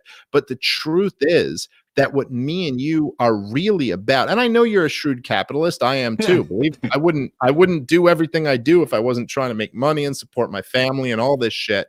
But really what drives me and you is wanting to fucking address these real problems that are really destroying all of the people around us.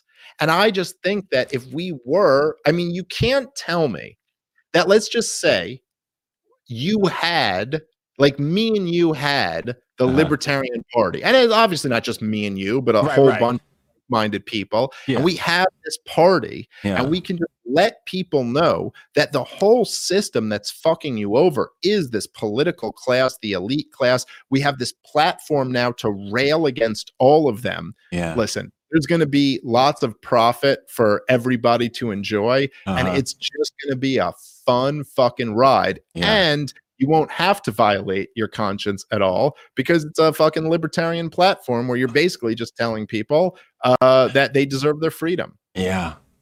You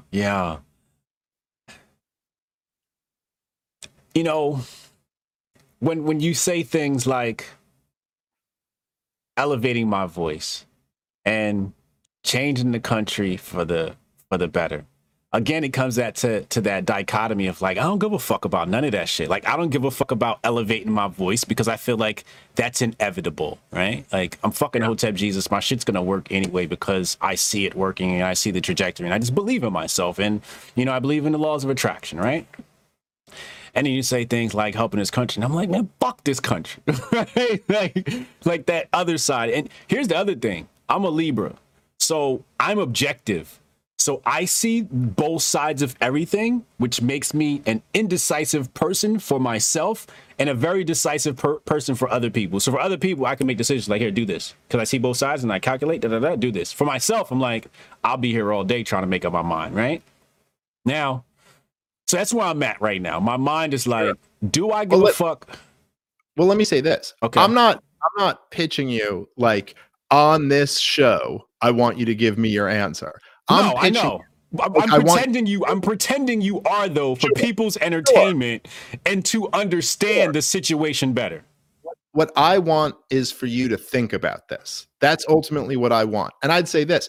I agree with you. I have a similar attitude about like, listen, you know, your voice is going to take over and you're going to have this this influence. Yeah. But it's like that old joke.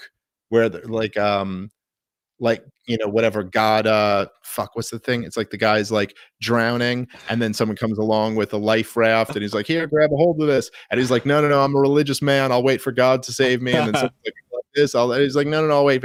And then he goes up to heaven, and God's like, "I mean, I gave you the life raft. I gave you that." So not that you're drowning or anything like that, but I'm just saying like you can believe in all that law of attraction shit and know that you're going to influence everybody. I'm just saying that maybe this is the path that's presenting itself. That's the best way for me and you to go and influence everybody. Maybe the fact is that there is this opening, this party, which by the way, I'm telling you, we already control 40% of, and it's actually even more than that because more of the party are like really good libertarians who just believe in basically the philosophy that you believe in, and not it's the entire philosophy because you have other beliefs that are in addition to this. Right. But in terms of what you want out of politics is basically just freedom. That you like you've said before, you love the philosophy of libertarianism, just not the party. And that's what I'm talking about. People like me, like that's how I feel too. I don't really give a shit about any political party. I just love the philosophy of libertarianism. And that's what we're trying to push. What's your sign? I am I'm on the cusp of Aries and Taurus. Holy shit. Ooh. I don't know what it means, but my wife's talking about it a lot. Yeah. What were you, April something? Yeah. Yeah. April 20th. Yeah. My dad's an Aries. Okay. And Taurus is interesting. So that's where you end the interview. You go, "Oh, you're a fucking Aries. All right, get the fuck." Nah. Nah, it's all good. Now, Aries is a very cool sign. No, so you spoke to, remember I told you I look at things objectively, and when you said that whole life raft analogy, like that's, my mind had already calculated that. Like, dude, like this could be like a good opportunity, or this could be along that path of your life, right? And again, this speaks to my ego. It's like, oh, I get to be a part of some historical shit. Like, it speaks to my ego, but my heart's like, do we want to speak to our ego, right? So I'm having this argument in my head. I'm just having lots of pushback with you because I want to understand the situation because I don't understand it. You know what I mean? And I just want to really understand it. It sounds like a great fucking opportunity. I love the fact that Mises is involved. The other part is... it's a team, right? So Hotep Nation is a team. We have a president, Doe Dupes, and it's something that the team has to get behind, you know? It's not like I'm the dictator of Hotep Nation, as much as I'd love to be, right? But no, I'm not. And it's just something that we'd have to strategize. I'm sure we wouldn't be much pushback, right? And you know, you would have my support, of fucking course. Let's go down. And also, I've already seen the dollar and cents in this because I'm a shrewd capitalist. I can see the dollar and cents in every fucking opportunity, right? So, you know, there are things I'll put into negotiations and connecting with people that I'll need to make happen. But I'll make that happen on my own. I don't need you to make that happen. But yeah, I see tremendous opportunity for me to make dollars out of this. I was just wondering if you knew of any opportunities that I hadn't foreseen for me to make money out of this, being the shrewd fucking capitalist that I am, you know? So you're going to be the president? Oh, that's completely undecided at this point. Okay. I mean, we could talk like off, you know, podcast about all that shit, but plan is to take over this party, and exactly who's going to be, you know, like running, you know, what is still undecided. So it's basically what you're saying is we're going to come in and fucking get a whole bunch of delegates and then remove that corporate class that's currently running it.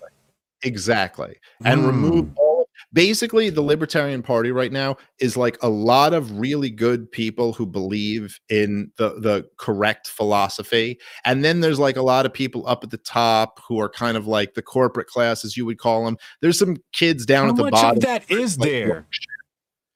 Really, honestly, not much. It's really not much. And that's why I'm saying it's like ripe for the taking, that we could come in and kind of make this in our own image and like really promote it, which by the way, not even being untrue to what the libertarian principles are, just taking it and making it what it's supposed to be essentially. And then there's like, you know, but like the thing where you see like with like, there's like some woke kids running around the Libertarian Party. None of them really have any pull or influence. The corporate class at the top, They're all smoke and mirrors. No one really supports them. So that's kind of my point, that this can be taken over very easily. And then there is this Mises Caucus, which is run by like really solid dudes who I can vouch for are like true hardcore libertarians, good people. Look, Maj Toure, who I know you know, is like, he's really on board with this shit. Eric July, he's my guy, and he's like, he knows who like these good people in the party are. He's not a party guy himself. Maj is, Eric isn't. But I like those, like in the image of those guys, and like guys like me, and guys like you, hopefully, if you're down to do this, I think we could make something really epic happen in this Libertarian Party if we decide to. How much time we got? Is it to do it? Yeah. Is it like within this next 4 years before the next election type thing, or is it like a primary? Or I think we should do it within the next year. If we're going to do it, I think right now is the time to strike, because what happens is they have their chair race. They have like all these powerful positions within the party coming up in 2022, and then the presidential race in 2024. So if we want to do it and take it over, we should do it this year so that we're in position to take everything over in the next couple years. Why do you think I would be helpful? I think that you would be helpful because I think that from like everything I've seen of you, I think this is right up your alley and it's what you believe in. And I think you would be helpful because you're a powerful voice. You think you think I could actually make that happen? Like I can push people to go that way? Yes, of course. Okay. You know this already, but do I have to convince you of this? Of course, because you're a fucking leader in this space.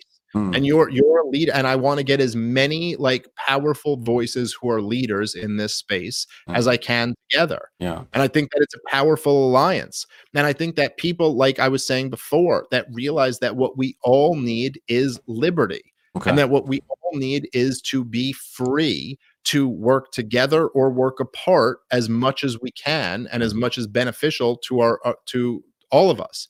So that's why I'm interested in a partnership. Well, you know, the reason why is because we can be too caught up with ourselves and not see who or what we are. That type of power sometimes it's too inflated, sometimes it's deflated. I like to deflate my ego all the time, you know what I mean? Like people say all this great shit about me and I'm like, shut the fuck up, you know, leave me the fuck alone, I'm not great, right? And that's the way I keep myself hungry for more, right?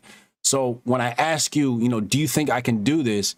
It's because I don't know how to measure my power and I don't know how much power I have. But when you say like, I can get people to do this, like I believe it. I guess because I don't understand politics, right? And the whole delegate process and all of that. And yeah, no, look, I struggle with all of that too. Yeah. Because that's not really my strength either. So right. It's not like I'm saying you can get people to do this. Like you're not forcing anyone into something. Yeah. It's just that you can, as you've done, this is what your career really has been, is inspire people to think about these things. Okay. Inspire people to like, be like, wow, I've never considered that before. And that's an interesting way to look at things. Now the delegate process and all of that stuff, I'm getting schooled on that as well. Like you know what I mean? Like I'm just starting to learn that process. But again, like I said, this isn't about taking over any political apparatus. This is about taking over a party to use it to talk about the things that me and you already want to talk about. Right. Awesome. And I got a daughter turning 18 soon, and I'm ready to like turn her into like that next fucking beast leader. And that's going to be amazing to see. So we had a talk the other day and I was just like kind of surprised at some of the things she said. And I'm just like, oh my God, you might be a better leader than me. What the fuck? And she's like, I'm shrewd. Oh my God. Like, oh, cause she's a woman. And it's just like, oh my God. But anyway, are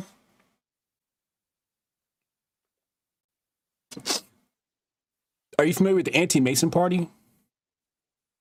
Yeah. I know I've heard of the anti-Mason party. So, just refresh my memory real quick. Yeah, so this was not Andrew Jackson. Was it Andrew Jackson's election? I want to say it was Andrew Jackson's election. I could be wrong. But one of the elections, what happened was people realized that all of the candidates were hold on, I could pull it up right here. I got it right in my fucking notes. Let me see. 179. anti. I just want to do this just for, this is the election in 1830. This was, and yes, this is Jackson versus Clay, right? Jackson versus Clay. Anti-Mason. Nope. There was the anti-Mason was the third party because Jackson was a Mason. Actually, no. Jackson was running on the anti-Mason platform, right? Okay. And that kind of split the anti-Mason party, right? So when I think third party, I think of that. So the anti-Masons got 8% of that vote, right? And I know we're not trying to like win elections and shit like that, which I fucking love that you admitted, you know, so on and so forth. But when I think third party, I immediately go, yo, people used to be woke back in the day because they knew that both presidents were candidates were Masons, you know, so on and so forth. So they ran that third party, right? So then we have the Libertarian Party, blah, blah, blah, blah, whatever. I was just wondering if you were familiar with that history. I'm not gonna put that stuff in my book because I don't go down that, but I just like to, you know, red pill people on that. Let me read some super chats and then we're gonna talk Confederation, and I'm gonna let you go and we're gonna prepare for this fight coming on tonight. Where are we at? Yeah, I see one of these super chats. Yeah, I can't wait to get to that one. DJ McBride, we're living Russian history. QA9 was a rehash of 1920 Soviet op. Worked then and worked now. No, I read that one. Okay, here we are. Smash the State 1984. Oh, we got anarchists for real in here. 1,000 people in the room. Make sure you hit the like and subscribe button. Much love to both of you. Florida Man FinTech. Wouldn't another good way to grow the Libertarian Party be to help get local libertarians into power, start with mayors, then hopefully governors? Might be a long process. Dave, how else we grow? You want to speak to that? Yeah, look, I'm not against anybody on a local level who wants to like run for something to try to help out. That's great. And maybe if I could help you out, I would. But what I'm more concerned about, like what my goal is to just spread the kind of like more pure ANCAP libertarian message to as many people who can hear it as possible. Because like I wouldn't be an ANCAP if someone hadn't spread that message to me. So I just want to like try to reach as many people as we can, to wake them up to how crazy this whole system is. Dope. Polo Loco, I would follow both of you into any political pursuit. Let's make it happen.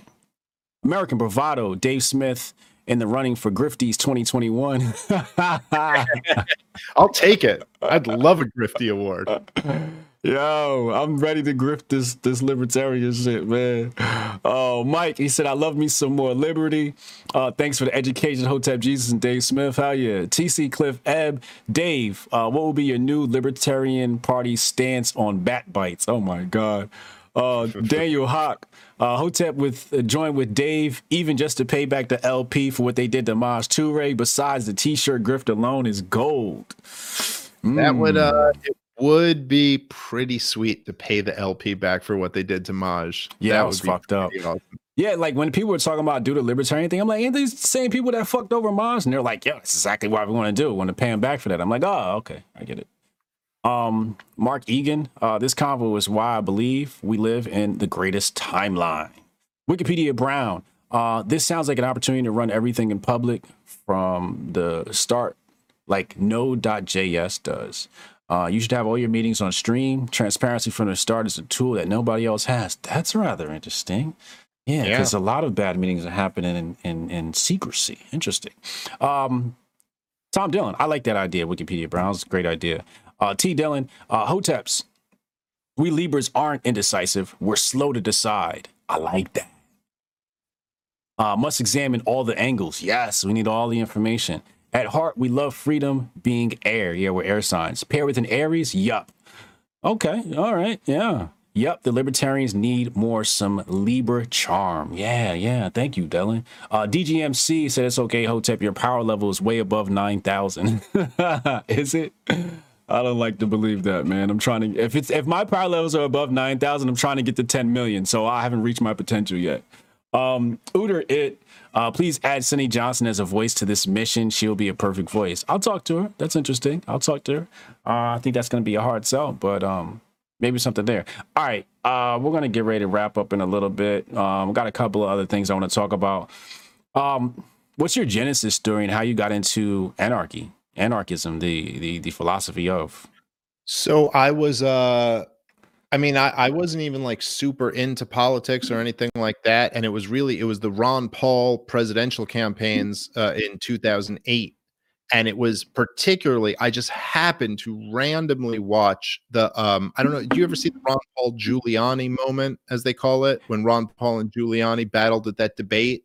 Probably not. And it, so it was basically Ron Paul was making this case that it was, you know, it was 2008. So it was like a few years after 9/11, but it was still, you know, we were hot in the war in Iraq and all that stuff. And he was like, look, why is it that you think these Muslims hate Americans so much? And let me explain it to you. And it's called blowback. And this is what the CIA has always known, is that when you have these military operations, they create people who resent them. And he was basically saying that America has been bombing the shit out of the Muslim world since basically before any of you were born, and that's why they hate us. And not this George W. Bush line about they hate us for our freedom. They don't care if we have freedom. They hate us because we prop up dictators, we support Israel, and we bomb the shit out of Muslim countries. And Giuliani was like, oh, that's outrageous, and I can't believe you would say that, and that's the most un-American thing ever, and I demand that Ron Paul apologize for saying that. And Ron Paul just goes, okay, let me explain this to you another way. And he goes, look, in 1953, the CIA led a coup to overthrow the democratically elected government of Iran. And then they had a revolution against that government in 79. And that's the government that still exists today. And that's why Iran hates us. Not because we're Americans or we're white or we're Christian, or we're Jewish, or anything like that, because we overthrew their government. And they don't forget that, in the same sense that we wouldn't forget if some other country came in and overthrew our government and then made us live under their rule for 30 years. And so there's this moment that was just like, holy shit, that is a great point. And then I was just like, wait, so what is he? He's a libertarian? And who is he talking about? And then I started reading more libertarians. And then I found Tom Woods and the Mises Institute and Murray Rothbard. And that's really what changed everything. Like when I started reading Murray Rothbard, the piece I'd recommend to anyone if they haven't is called Anatomy of the State. Just like a short little essay. It's easy to read, just breaking down the nature of what government is. And then from there, I was pretty much converted to an anarchist.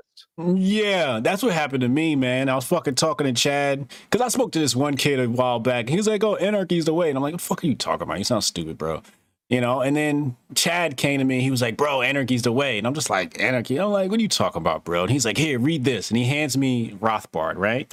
Now, the first thing I did was I, you know, before, because I'm very conscious now than I was years ago. So I'm very conscious of when I see words that I don't know, I Google them and I looked them up in a dictionary, and I saw the word utopian next to anarchy, and I'm like, oh, they pulled some socialist Orwell shit with the definition of this shit, and they've been fucking with my mind ever since.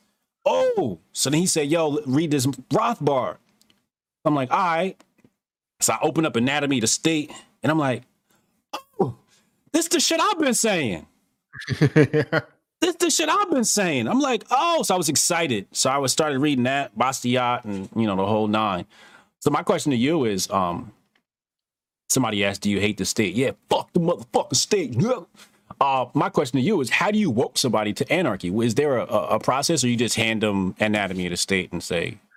Well, I always I recommend somebody read that, but it kind of depends on who you're talking to and what perspective they're coming at things from. But what I always try to like kind of get across to people is the foundational idea of anarchy, which is not, you know, like you said, it's been poisoned by all of this kind of Orwellian talk. It's also poisoned by the fact that most people who claim to be anarchists are these idiot left-wingers throwing a Molotov cocktail through a fucking small business window. And you're like, well, I don't want to be on board with them. And you're like, yeah, none of us are on board with them. Those people fucking suck. Yeah. But the idea is like this. It's like, if you believe in morality, in right and wrong, then that is by definition something that transcends government versus people, because government and people is just something, it's just a class that we made up. That's a human construction, right, in the same sense that slave master and slave is just a human construction. That doesn't change morality at all. Like the fact that you call someone slave master and someone else slave doesn't change the morality of what's going on in that relationship. It's like, no, that's fucked up. In the same sense, it would be fucked up if you did it to someone. That would be fucked up. So if someone has a blue uniform and a bright shiny badge, that doesn't mean they're not operating within the rules of morality. If someone works for the IRS or someone works for, you know, like my podcast, that they're still human beings. So once you recognize that morality can't be something that some people get a pass from and other people are subjugated to, then you go, okay, well, what is the government? What is the state? I mean, if I were to take your money at the threat of throwing you in jail or throwing you in a cage if you don't give it to me, what would you call that? Extortion, theft, something wrong, gangsterism. Some shit. It wouldn't just be like, well, but how about if I called myself the IRS and then I did that? You're like, well, that doesn't change what's right or wrong. If I were to go slaughter a whole bunch of poor people in a third world country, you would call that mass slaughter. Well, what if I told you it was, you know, just policy and it was collateral damage?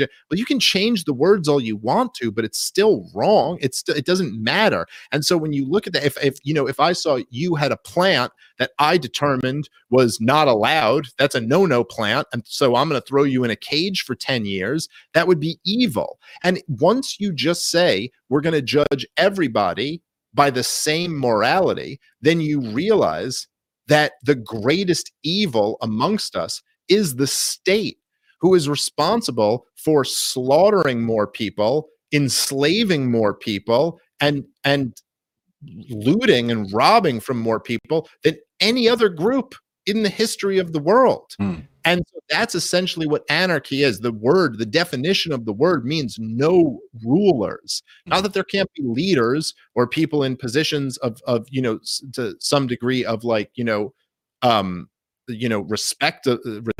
people, but that nobody rules over another person involuntarily. Like, to me, that's the essence of anarchy. Indeed. Anarchy, the word, you know, I hear a lot of people say this. They're like, oh, you know, anarchy triggers people. We should switch to voluntarism and agorism and all of that. What's your take on that whole thing? I mean, I'm like, I don't care. Like, if we're talking about the same thing, use whatever word you want to use. But, like, at a certain point, it's like anything you're going to use is going to trigger people. So fuck it. Let's take our word back. You know, like, that's, I don't know. The word archy means ruler. The word an means none.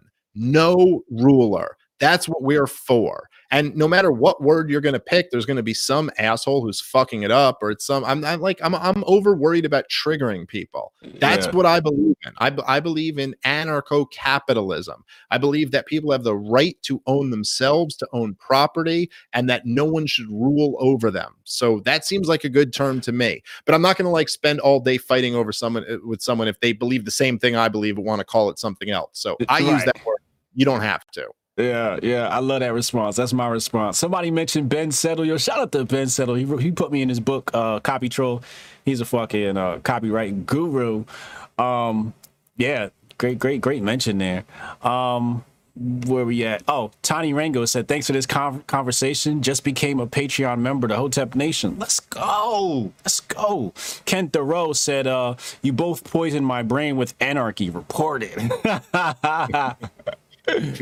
Welcome, my brother. Welcome. Yo, Dave, man, fucking love this conversation, bro. Thank you for coming on the platform. Any last parting words for the people? No, man, listen, thank you so much for having me. I would love to have you on my show as well. And I really enjoyed this. I knew for a while because I've watched you on a lot of shit, and I was like, we'd have a really great conversation. And then, like I said, people were like harassing me, like, you got to talk to Hotep Jesus. So I'm glad we did this, and I look forward to talking again. Yeah, we're gonna do this again. Hell yeah, it was a great time, man. I really enjoyed it. I love your energy, man. So yeah, go ahead, get out of here. I'm gonna go ahead and close out the show. All right, sounds good. Thanks again, brother. All right, yo. That was Dave Smith. I fucking like Dave, man. I think I fucking like Dave, man. He's a good fucking guy, man. He's a good fucking guy. Ouch said, love you both. Thanks for doing this. Yeah, no doubt. Thanks for watching, man. We had like over 1,000 people in the stream. I guess you guys fucking like Dave, man. I like Dave. I see why you guys like Dave. Yeah, he did kill it, man. Dave really killed it. Press 1 in the chat if you think we should take over the Libertarian Party. Press 1 in the chat if you think we should take over the Libertarian Party. It's an interesting concept. I'm gonna run that past the team and see what they think. My parting words are, we are not moving away from the term anarchy. The fact that it triggers people is what gives it its power. That's what I think we should do. You know, hammer down. The word Hotep used to trigger the black community. You see what we did to that, right? It used to be a pejorative, an insult. It is no longer. Now it is a badge of honor. I love it. I'm seeing ones all the way down in chat. I love it. I love it. I love it. Fudge Mail, what you putting a 2 in? You got to tell me why you put a 2, man. We got to talk. We got to talk. We got to talk. I always look for the contradicting opinion. Halima put a 0. I guess she's agnostic to it. You're from Canada, so I can understand. Start a Hotep caucus. I don't even know what a caucus is. You guys got to hit me to all this white people shit, man. I don't even know what the fuck a caucus is. Full Metal Alchemist said 1. He super chatted his 1. I love it. I love it. I love it. Thank you everybody for watching the chat. Make sure you hit the subscribe button, man. Make sure you hit the like button. Share this with people. This will be up on Apple, Spotify, and SoundCloud under Sharp Conversations with Hotep Jesus. Obviously, it's already in the YouTube playlist, so you can go back and watch some of my other interviews. I have amazing guests and amazing conversations with amazing people, amazing minds. Wikipedia Brown said, you should really do the work on this. Again, transparency can be key. Make sure you communicate using email that you can dump publicly. Yeah. Interesting. Okay. I like that. I'm out of here. Love y'all. Hotep.